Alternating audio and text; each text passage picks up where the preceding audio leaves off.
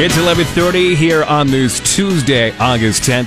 It's time for midday. Tyler Cavalli along with you. Thanks for making us a part of your day.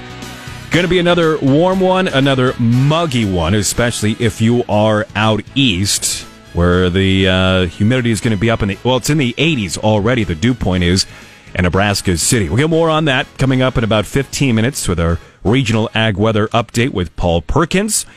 Jason Jorgensen is in with sports. Huskers practicing once again. We'll get uh, an update on that. And uh, UNK football started practice yesterday as well. Bob Brogan is in on this Tuesday. He'll tell us how stocks are performing. But as we usually do, let's head back to Lincoln, where our own Susan Littlefield is at. Susan, how are you doing so far? I'm doing well. There's about uh, six semis that have moved, if you wanted to know the semi count. I was very curious on that, obviously, for the Garth Brooks concert this upcoming Saturday. We talked about that an hour ago. Has there been more semis, or have they moved at all? They're they're actually moving, and they must be headed over to the stadium to get start setting up. Okay, very good. Well, it's it's it's a it's not a quick setup for a Garth Brooks concert. It's and a, a uh, cool day to do it. True. Yeah, true that. They couldn't have asked for a better day. They're not going to sweat at all out there. No, not at all. what do you have coming up for us on midday? Well, Whitney's going to step in here at 1219 as the Nebraska 4-H Foundation is preparing for the Nebraska State Fair by providing premium money and more. And she'll talk more details about that real quick on the Nebraska State Fair for our 4-H and FFA parents that are listening. Today is the last day to get yourself, uh, on the computer, get your kids' livestock in there after 8 p.m. tonight. They will not be taking any more entries. So keep that in mind. Then uh, coming up at 1245, I'll step in with Roger Berry with talking ethanol in the state of Nebraska and work that they continue to do to promote. Then at 117, it's Bryce talking with the University of Nebraska Lincoln Center for Agriculture and Profitability.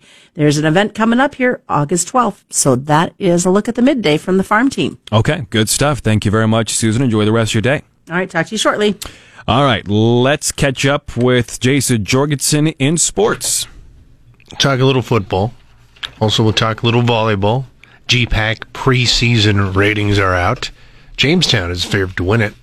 Really? And they put some things together.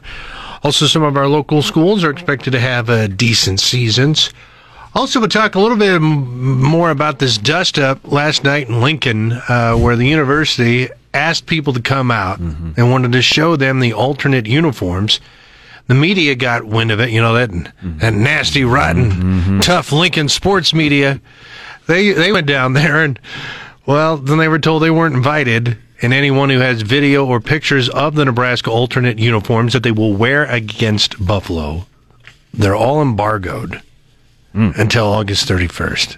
So who's to say someone from the public doesn't share those pictures on social media? True. You're not. If you have those, you're not supposed to. I would think eventually it would leak out. Yeah.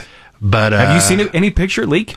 No. Wow. And I don't have enough interest. Wow. I, I think Nebraska has bigger issues. I, no, I agree with that. Than uh, what uniform they're going to use against Buffalo. I'm just surprised yeah. no pictures yeah. have come out on social media. Well, we'll, we'll keep an eye on it. All right, sounds good. Bob's how are stocks performing? A little bit higher a little bit lower, kind of mixed right now. Also, the Senate is poised to approve that $1 trillion infrastructure plan today. And gamblers have been helping out uh, the casino industry big time and uh, laughing all the way to the bank. All right. Thank you very much. More Nebraskan. It's time for regional ag weather update. Paul Perkins is now joining us here on this Tuesday. And well, Paul, it's going to be a, a, muggy day, especially if you're out east once again. Yeah, once again, those southeastern locations uh, going to see the heat index values today up to around 105 to 109, already up to 92 on the feels like reading in Beatrice and Concordia, 94 on the feels like reading in Lincoln, and Omaha sitting at 96. Nebraska City with mm. the feels like reading uh, currently of 98 degrees with the heat and humidity. Most of us with temperatures right now in the upper 70s to the low 80s but a little more heat as you go off to the east. They're just ahead of this cold front. So it's kind of a weak cold front that's moving mm. through. Yeah, it's interesting because it's not even noon yet, and the eastern region of uh, Nebraska is already feeling like 100 degrees and still going to get warmer. Yeah, it's getting very toasty with that heat and humidity. And that compares with temperatures right now in the upper 60s to the low yeah, 70s. Right. Very nice out in the Nebraska Panhandle yesterday, right now. nice little reprieve from the heat out there, that's for sure. But once again, we're noticing that haze Yes, yeah, that smoky haze once again, and this time around is coming from the wildfires out west. Uh, of course, the previous smoke was from some wildfires up in uh, Canada. There were some of that activity was coming in from the northeast, but once again back to some smoky haze conditions, especially across the west from the wildfires out west. But for the most part today, it's going to be a step back of the temperatures that we saw from yesterday. Yeah, most of us saw some very toasty temperatures yesterday, including some triple digit readings yesterday, made it up to 103 in Imperial, 102 in McCook, 100 in Ord, 101 in O'Neill. That compares with much more, uh, much better temperatures right now in Ord right now with a temperature of 81. Once again, most of us with some upper 70s to low 80s. Quite a bit of cloud cover right along the Nebraska Kansas border into northern Kansas, and that's thanks to a little bit of light shower activity. Maybe some of it just making it to the ground as some sprinkles from about Atwood on over to Oberlin, south to around the Colby area. A little more organized light rain to the south of I 70, to the south of WaKeeney and Ellis.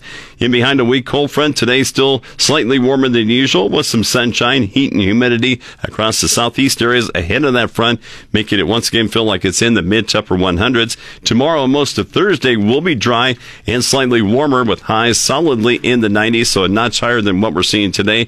A high pressure ridge will be building up to the south and west to help out with that heat. Off and on thunderstorm chances start to return by late Thursday into Sunday night with the cold front.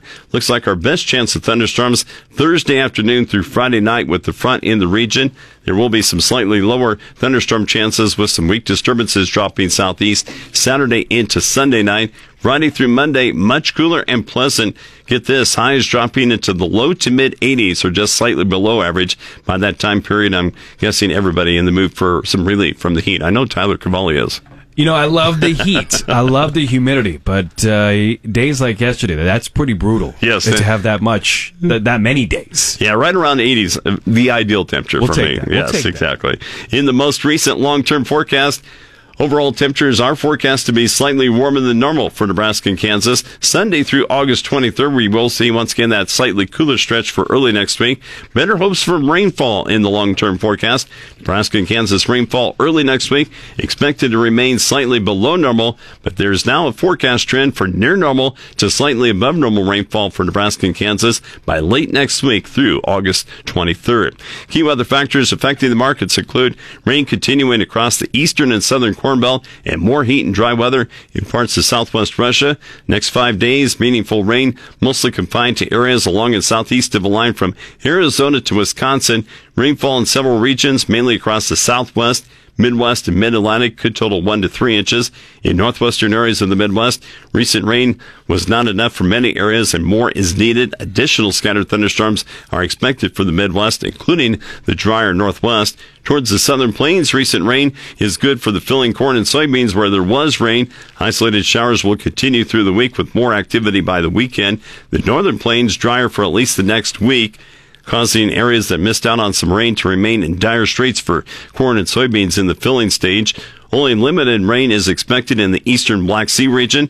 Southwest Russia continues to be hot and dry. Showers falling in eastern Ukraine and northwest Russia the next several days may finally bring some relief in the way of needed rain and cooler temperatures to the Volga Valley of Russia by this weekend. So we have a potential for some more precipitation, um, but it doesn't sound like a lot. No, probably going to be seeing some light amounts because we just really don't see any organized storm system moving in to bring us some good soaking rains. Maybe some localized amounts, kind of like we've seen over the last few days Right. where people have seen Yeah. some two to three inch rainfalls, but a lot of us uh, not going to see a whole lot. And you and I were talking off air, but uh, one of the, the pickup winner or registration winner, I should, or qualifier, I should say, uh, from the Hartwell area, he got some pretty good rain the last couple of days. Yeah, over the last uh, week or so, he's had about two to three inches of rain. And of course, we had those three inch rains from about Grand Island to Osceola on Saturday night. So, yeah, southeastern locations in pretty good shape. It's just more to the north and west. A little more rain is needed. What's new, though? What's new? It always seems to be dry out west, that's for sure. Well, for a full weather forecast, where can somebody find that? Weather page, krvn.com. Thank you, Paul. Whitney Steckel joining you now on the Rural Radio Network. As State Fair season heats up, so is the Nebraska 4-H Foundation as they're getting ready to provide premium money for the exhibitors. Today we are talking with Abby Durheim with the Nebraska 4-H Foundation. Abby, tell me a little bit about what the foundation is up to this summer. The Nebraska 4 H Foundation is in the midst of all of our summer plans, much like how Nebraska 4 H gets really busy with projects and fairs and all those other fun things that get associated with summer. The Nebraska 4 H Foundation has a similar timeline and to-do list. Our big projects right now are raising money for the Nebraska 4-H State Fair livestock shows and the State Fair static exhibits and doing all of those the things that go with that raising money connecting with donors and making sure that we're able to recognize our kiddos and our 4-hers from across the state with all of the things that they have been working hard for and being able to provide them a little extra incentive and support in that regard. Tell me a little bit about how the premium process might look for State Fair 4 H exhibitors. So at the Nebraska 4-H State Fair, when a exhibitor wins in the livestock sector, at least when an exhibitor wins a division or um, wins a breed or wins a show, that is when they get kicked over to the Nebraska 4-H Foundation premiums. So that it separates out from like what you get when you get a purple or a blue in class versus when you get like those extra awards on top of that. And when they get their awards, they are encouraged to write a thank you note um, to their sponsors, and then they that you note comes back to us. And once we've gotten the approval from State Fair and the State 4-H office, um, it's usually end of September, beginning of October. Uh, those checks start going out to exhibitors who have um, won those awards and are able to receive their money. So the premium money that the Nebraska 4-H Foundation is able to provide comes from your donors, correct? Yes, absolutely. We are so thankful to have um, amazing donors that provide us funds to help give these kids some extra premiums and to be able to sponsor those cool plaques and awards that also go out with um, the Nebraska State Fair awards and winnings. And we are always looking to have more donors come into that pool so that we can keep making even more kids have access to these opportunities and to these special awards. You guys also provide scholarships annually as well. Yes, we are so excited to be able to give out scholarships to senior 4-Hers across the state every year. So when 4-Hers have um, in January have the opportunity to apply using the Nebraska 4-H Achievement application, and they have we get all those applications back in and in the Nebraska 4-H Foundation office we sit and read them all and get an opportunity to hear about Nebraska 4-Hers stories and how 4-H has impacted them and then provide different scholarships to different kids that are staying both here locally in Nebraska and who are going to further their education outside of Nebraska. To donate to the Nebraska 4-H Foundation or to learn more, you can visit any 4hfoundation.org. This has been Whitney Steckel reporting from the Nebraska Soybean Board Studio, which is brought to you in part by Nebraska soybean farmers and their checkoff.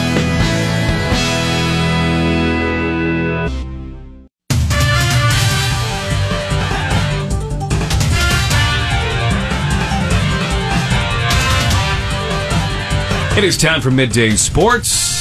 Jason Jorgensen is now joining us, and we are finding out more information about Nebraska volleyball. We are. They'll play on national TV 15 times this year, including 14 matches on the Big Ten Network. Eight of the Huskers' 18 home matches will be televised on BTN. Now, Nebraska opens up the campaign with the Husker Invitational, August 27th and 28th at Devaney Center. The Huskers will face Tulsa that morning at 11, Colgate at 6.30, followed by matches against Kansas State in the first televised match at 4 that Saturday. I will have a ton of Husker matches as well that you can listen to on Kimmy Country and also here on 880 KRV. That's right. While the uh, TV sets the times and the, the you know we we air them right here on KRV and NCAMI, so you Either can way. find most of them. Yeah, we'll have we'll, we will have most of them. University of Jamestown tallied up 115 points and was picked first in this year's Great Plains Athletic Conference preseason coaches volleyball poll. Midland, the NAIA runner-up last year, was picked second. Doane is picked to finish third, while Concordia comes in fourth with 89 points. That would surprise me a little bit. Concordia's, I think they returned some players, but they're they're going in the right direction. Yeah, that, that program certainly has. Nebraska continues to work its way through fall camp. Tight ends coach Sean Beckton says quarterback Adrian Martinez has looked pretty sharp. He went to another level. He went to another level, whole another level. And we're excited about it because that's the Adrian Martinez we've been wanting to see. He's really, really at a good spot right here. And everybody across the board of the team knows it, and they're following him. When the team follows your quarterback, you're really going to have a great team. And he's playing on a high level. I'm reserving judgment this year, Tyler Cavalli, because we've heard this before. So if they struggle, is it because he's struggling? So if he throws interceptions, does the rest of the team follow him as well? I, Does I it, it's got to work both ways, It- right? It does. Uh, I'm with you though. We've heard all the talk. It doesn't really Yep. transition to the football field. UNK started off fall camp yesterday with a couple of workouts. A number of veterans are back, including sixth year running back Dayton Seeley of Hastings. And he feels the Lopers are in good shape in that backfield. Yeah, I mean, we got a lot of guys back there who can run the ball. Uh, Montrez, we got a lot of guys who can run the ball, and we got a lot of guys who can block. And all those people have had experience doing both. And so, I mean, I'm not worried if somebody goes down or if somebody has to step up. I think we got it covered this year. Seeley, he's the old man of the backfield. I asked him yesterday if he felt like a grizzled veteran, and he said yes. Uh, two years ago, he rushed for more than 700 yards and three TDs, and uh, UNK was scheduled to work out again this morning. Like Dayton's been there since I was in college, Uh, which has now been many years ago. Uh, we asked him why he came back, and he said, after putting five years into that program, and he said, I'm not walking away with just two games last fall. Yeah, and that's kind of the whole attitude behind this year's UNK squad. Just hopefully everything goes right this fall. Yep, and hopefully they get up to a good start on September 2nd at home against Missouri Southern. That's sports. For more, find it anytime at krvn.com.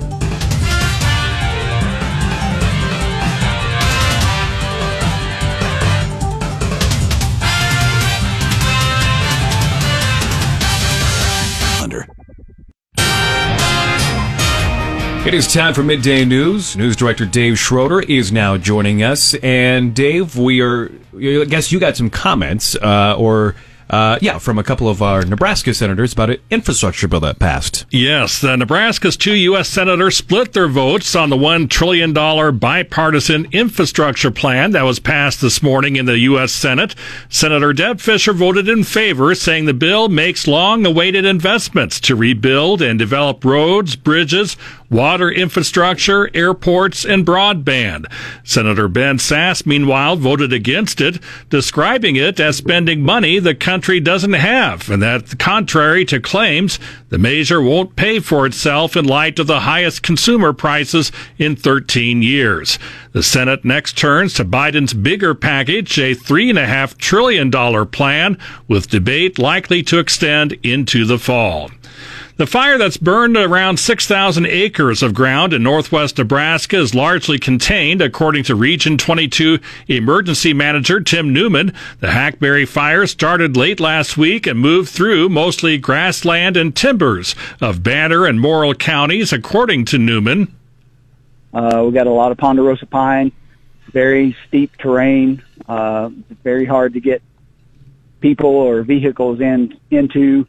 Uh, so we're using a lot of a lot of helicopter assets and uh, and using some road graders and uh, and dozers to to cut some line and And fire departments from Wyoming and Nebraska have assisted along with air water tankers based in Nebraska, Rapid City, and Colorado.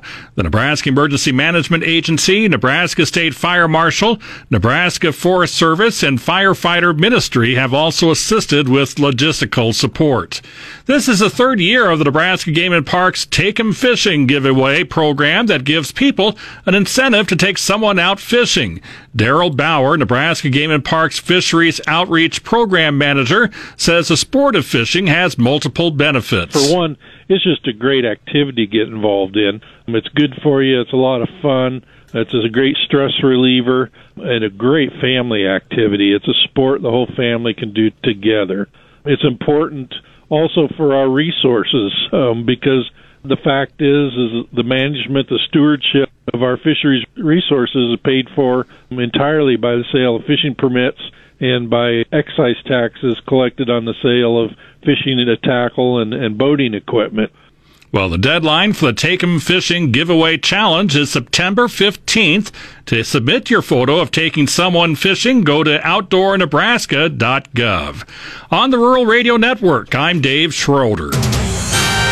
82 degrees. KRVN, The River, and Cami is going platinum for the summer of 2021. We're giving you a chance to win a brand new 2020 Ram 3500 dually pickup with a Hillsboro aluminum flatbed. We're celebrating a big year with an even bigger prize. Thanks in part to Dyna-Gro Seed, REI of Nebraska in Ravenna, Shelton, and Loup City, Cornerstone Bank, member FDIC with 46 locations serving Nebraska, and Lexington Regional Health Center. We're giving you a lot of ways to register to win. Stop by one of the many registration locations across the state. Come and see us at a summer event and listen for your chance to call in and register on air. You'll have a lot of fun driving this from the pasture to a tailgate outside of Memorial. More Nebraskan.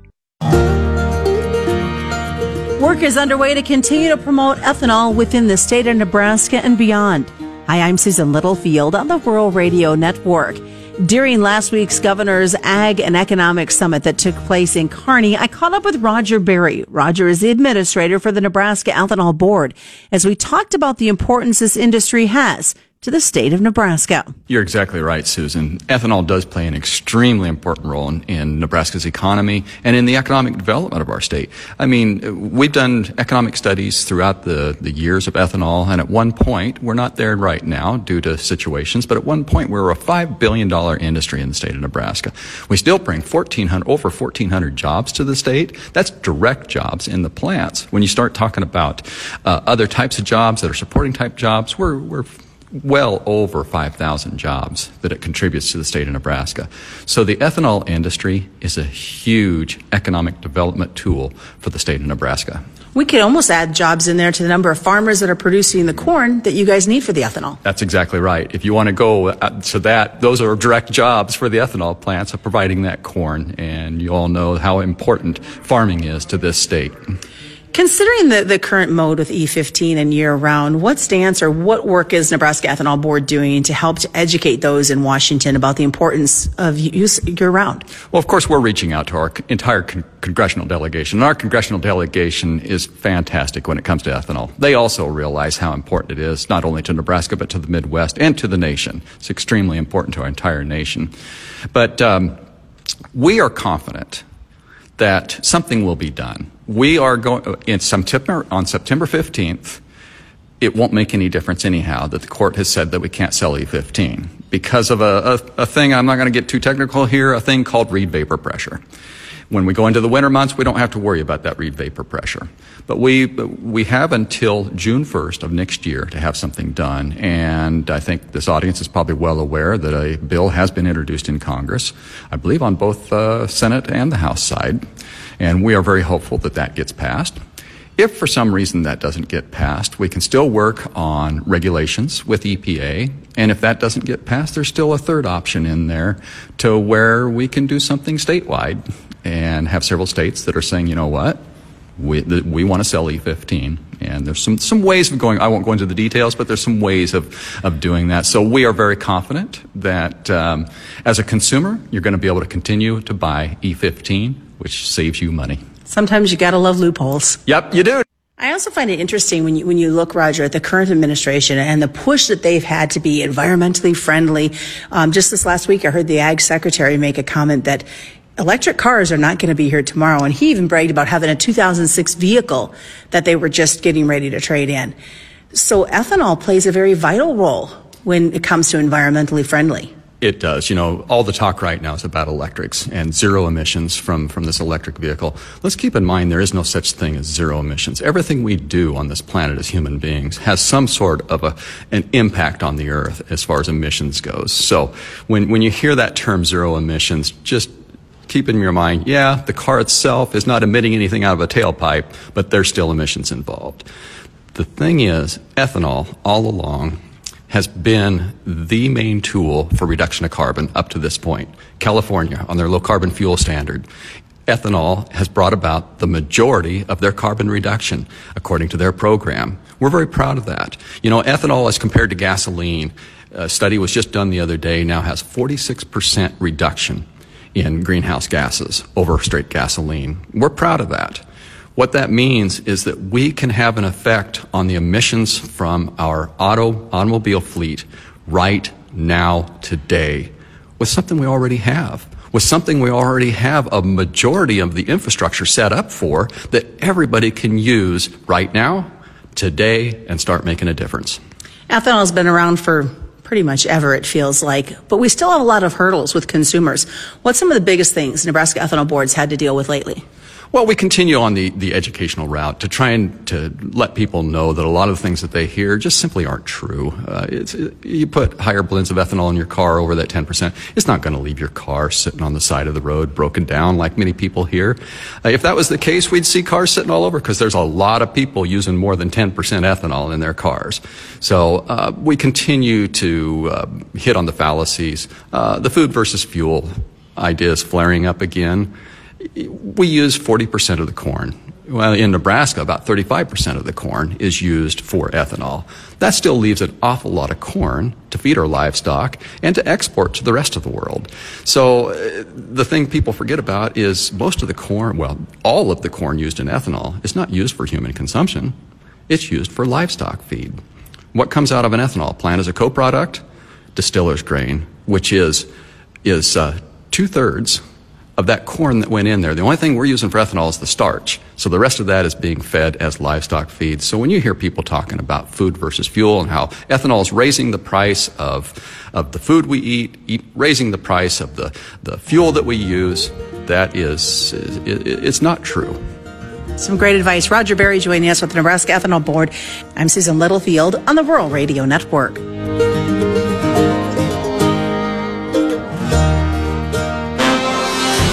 With the business report, I'm Bob Brogan. Stocks are wobbling between small gains and losses as losses from technology companies offset gains from banks and industrial companies. The S&P 500 index rose two tenths of a percent, while the Dow, Dow rose four tenths of a percent, and the Nasdaq Composite slipped four tenths of a percent. Crude oil prices were 3.3 percent higher after slumping the day before. With a robust vote after weeks of fits and starts, the Senate has approved the $1 trillion bipartisan infrastructure plan. A rare coalition of Democrats and Republicans joined together to deliver a cornerstone of President Joe Biden's agenda. Passage provides momentum as it's now headed to the House. The package would provide almost $550 billion in new spending over five years for roads, bridges, broadband, internet, water pipes, and other public works systems. Senate Democratic Majority Leader Chuck Schumer said it will do a lot of good for America.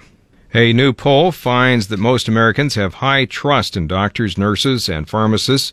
Researchers say that trust could become important in the push to increase COVID 19 vaccinations as long as unvaccinated people have care providers they know and are open to hearing new information about the vaccines. The poll from the University of Chicago Harris School of Public Policy and the Associated Press NORC Center for Public Affairs Research shows at least 7 in 10 Americans trust doctors, nurses, and pharmacists to do what's right for them and their families either most or all of the time. Gamblers anxious to hit the slot machines and table games in person after a year of coronavirus restrictions are lifting the U.S. casino industry to its best year ever. The American Gaming Association says that casinos had their best second quarter in history, taking in $13.6 billion. For the Rural Radio Network, I'm Bob.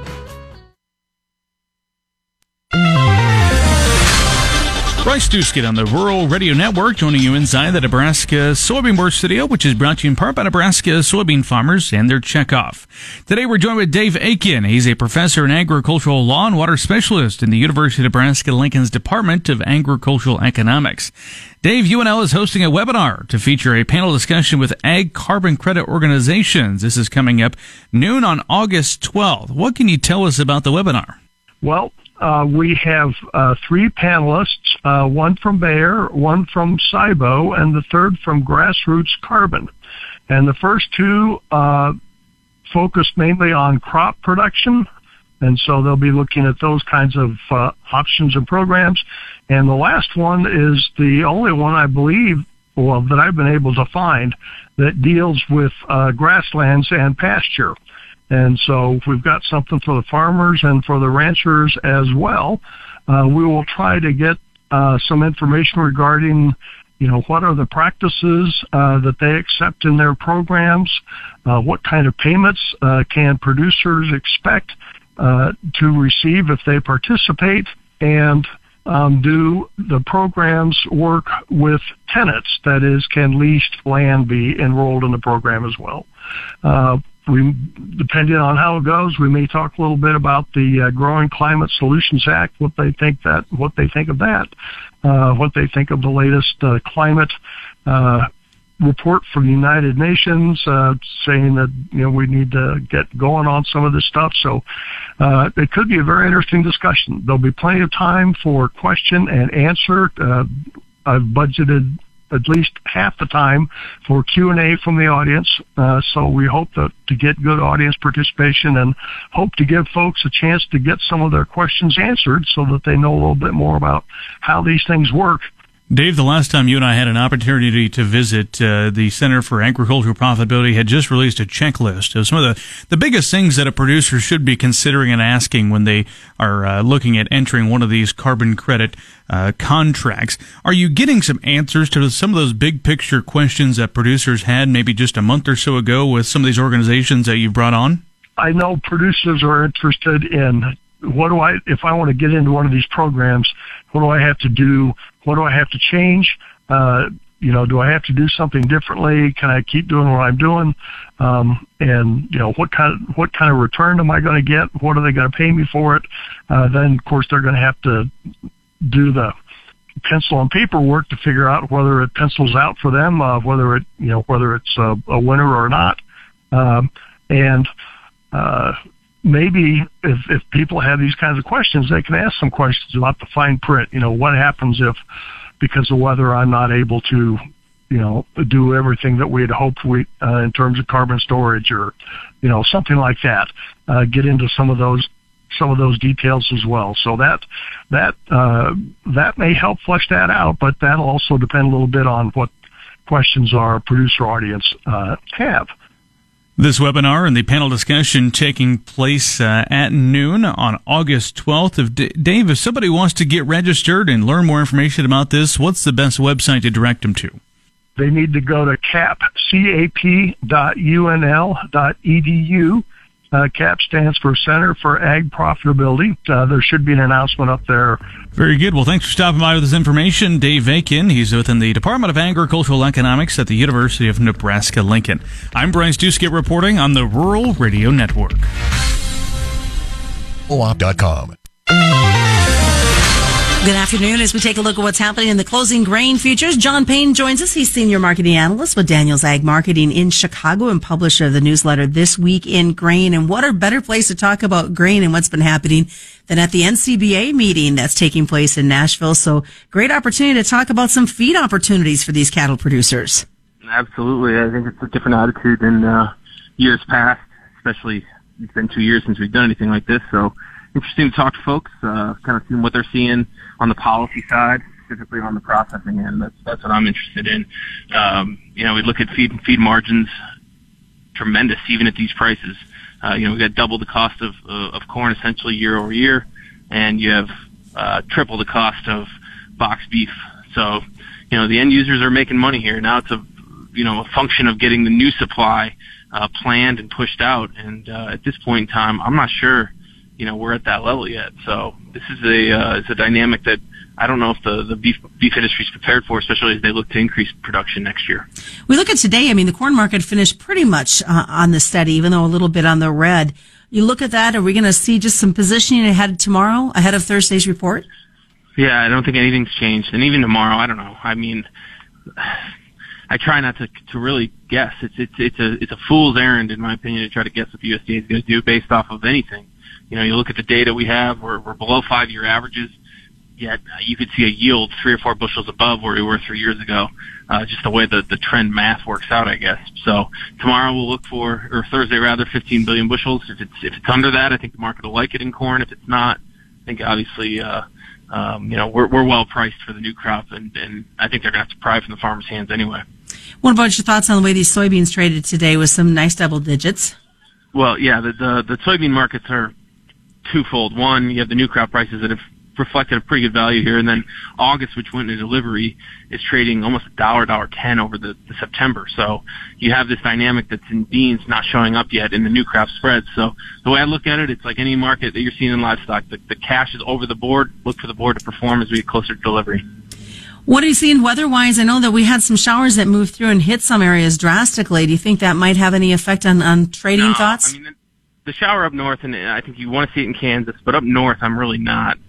I mean, it's too late to a certain degree for for most of those folks. So, short term here, I think we'll uh, we'll kind of weigh things out and try to figure out what uh, you know what the next year's per tonnage will be. But my opinion, here you've got uh, you've got weather that's supportive and the prices where they are, and I think that's good for the farmer. All right, sounds good. Thanks so much, John Payne, joining us. He is with Daniels Ag Marketing. You're listening to the Rural Radio Network.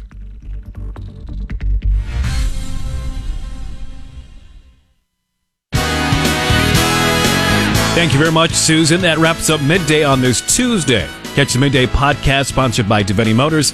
Rubber podcasts are available or krvn.com.